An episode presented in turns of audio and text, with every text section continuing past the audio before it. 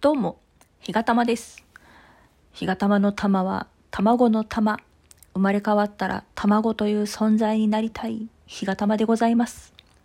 最近なんかこう言っていろんな人にこうライブの時に 卵が好きアピールをしていて、ひがたまの名前の横にも卵の何？絵文字を入れるようにしたんですけど、なんで卵が好きなの？っていう話をまあちょっと今日は簡単にこここの場をお借りしまして話してみようかなと思います。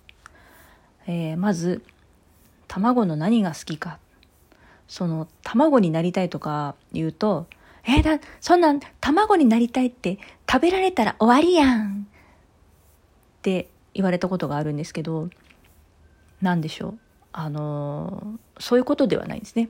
あのラジオトーク界隈の、えートーカーの皆さんや、えーリスナーの皆さんはセンスがよろしい方が多いのでそんなことをおっしゃる方はまあおられません。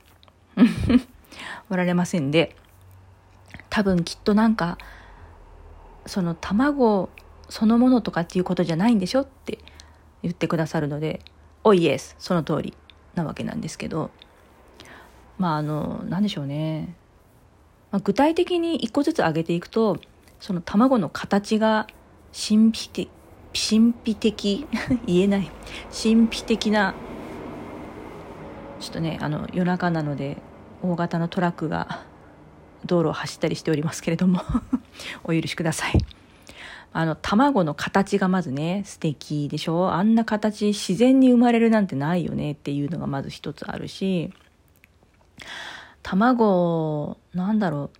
私はあの鶏卵の白の M サイズが、まあ、好きなんですけどそれを左の手のひらをくぼませてそこにそっと置いて、えーほっぺたにスリスリしたり、えー右の手のひらで包み込んだりするのがあ好きでそうすると、まあ、癒されると。ね癒し効果もある。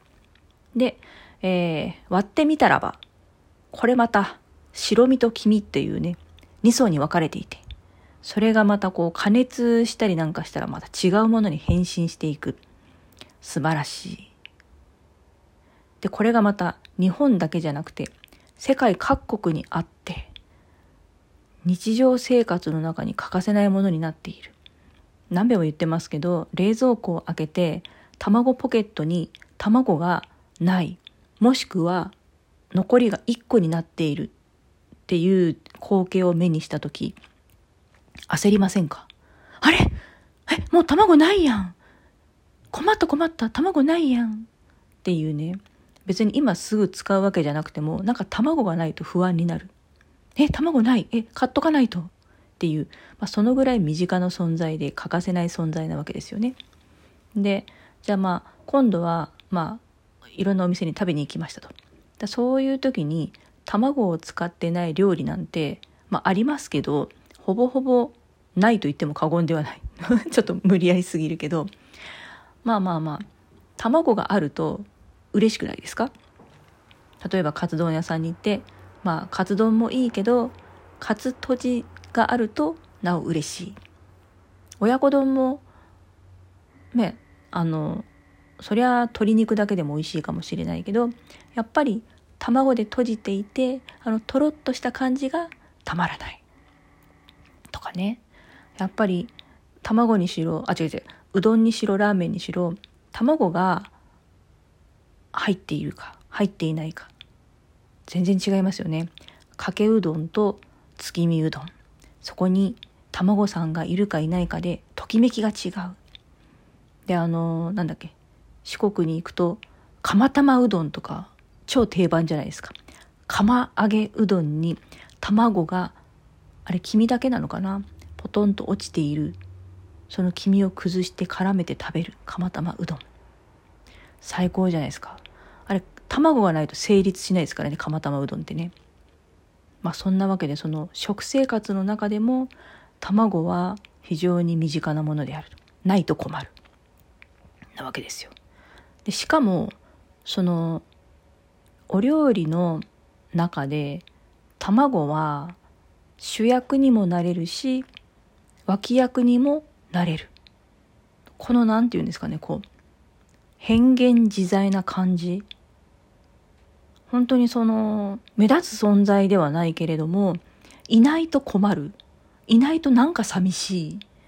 あ、この料理卵入ってないんだ。あ、そうなの。みたいな。なんかね、そういうところに多分ね、惹かれるんじゃないかなと思うんですね、私は。うん。その、ないと 失礼しました。ないと困るかって言われたら、まあ、なくていいっていう人もいるでしょう。あるいはその卵アレルギーで卵が食べられませんっていう方ももちろんおられるでしょう。しかし、料理全般見渡してみると、世界各国の料理の中に卵は使われているし、いわゆるその、なんだろうな、お惣菜系の料理にも使われるし、お菓子にも使われる。お菓子なんて卵なかったら成立しないようなものばっかりじゃないかなって思いますね。どうですか？卵ないと困るでしょ世の中から卵がなくなったら困らないかもしれないけれども楽しくないんですよ。要は。ハッピーじゃなくなるの。そういうことなんですよ。なんか卵がいると嬉しくなる。それが私が卵が好きな理由だと思います。まあ卵にまつわるエピソードもいろいろありますけれどもとりあえず卵が好きであるってみんなきっとそう思ってるんだけどそのあえてその意識してないだけで卵は、まあ、大体の人が好きですよね。私はそれをことさら言葉にしているだけでまあ皆さんの好きとあまり変わらないかもしれないけれどもでも私は声を大にして卵の素晴らしさを言い続けたい卵が好きだから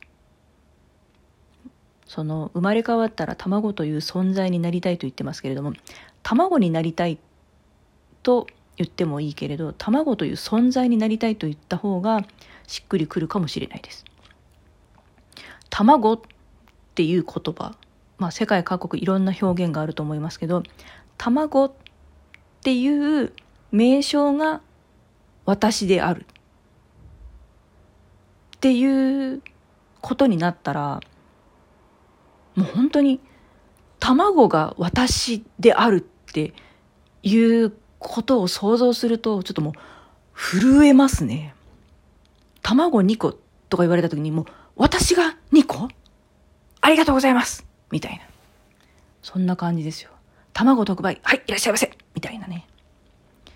卵っていう言葉、その概念、存在、卵というものが私であるっていう、そんな存在になれたらもう本当に至福ですね。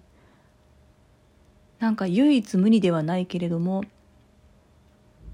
なくてはならない存在が自分であるっていうことのそのなんだろう恍惚とした感情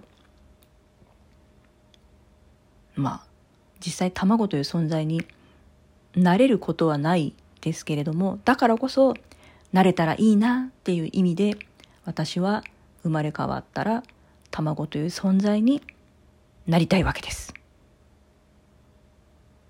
まあ、ここまで聞いていただいてわけわからんという感想をお持ちの方正解。それが正解、まあ、でもあえて私はあの分かっていただこうとは思っておりません。あの大丈夫です。なので、えー、なんか干潟玉というやつはどうやら卵が好きらしいとそこで結構ですであ私も僕も卵大好きそれで OK です、まあ、中にはちょっとごめんなさい卵苦手でとかあの、アレルギーなもので食べられません。それも OK です。とにかく日常生活、身の回りにすぐ近くに卵というものがある。それだけで大丈夫。それだけで世の中は平和です。と、ここまで淡々と何でしょう、概念的なことばかりをつらつらとお話ししてきましたので、えー、次回からは、えー、卵の本、卵大辞典というものを私手に入れましたので、私のタラタラと喋っている卵が好きっていう思いを、えー、理論的に裏付けるようなお話もちょっとずつ長くなくコンパクトに お話ししていきたい。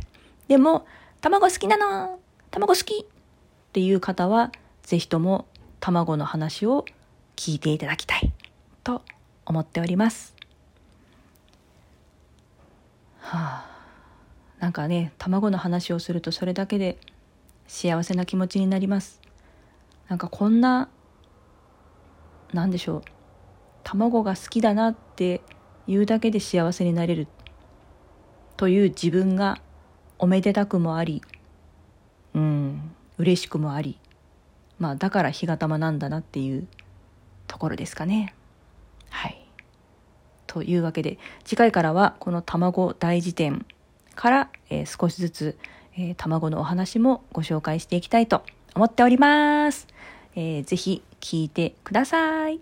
それではまたお会いいたしましょう。さようなら。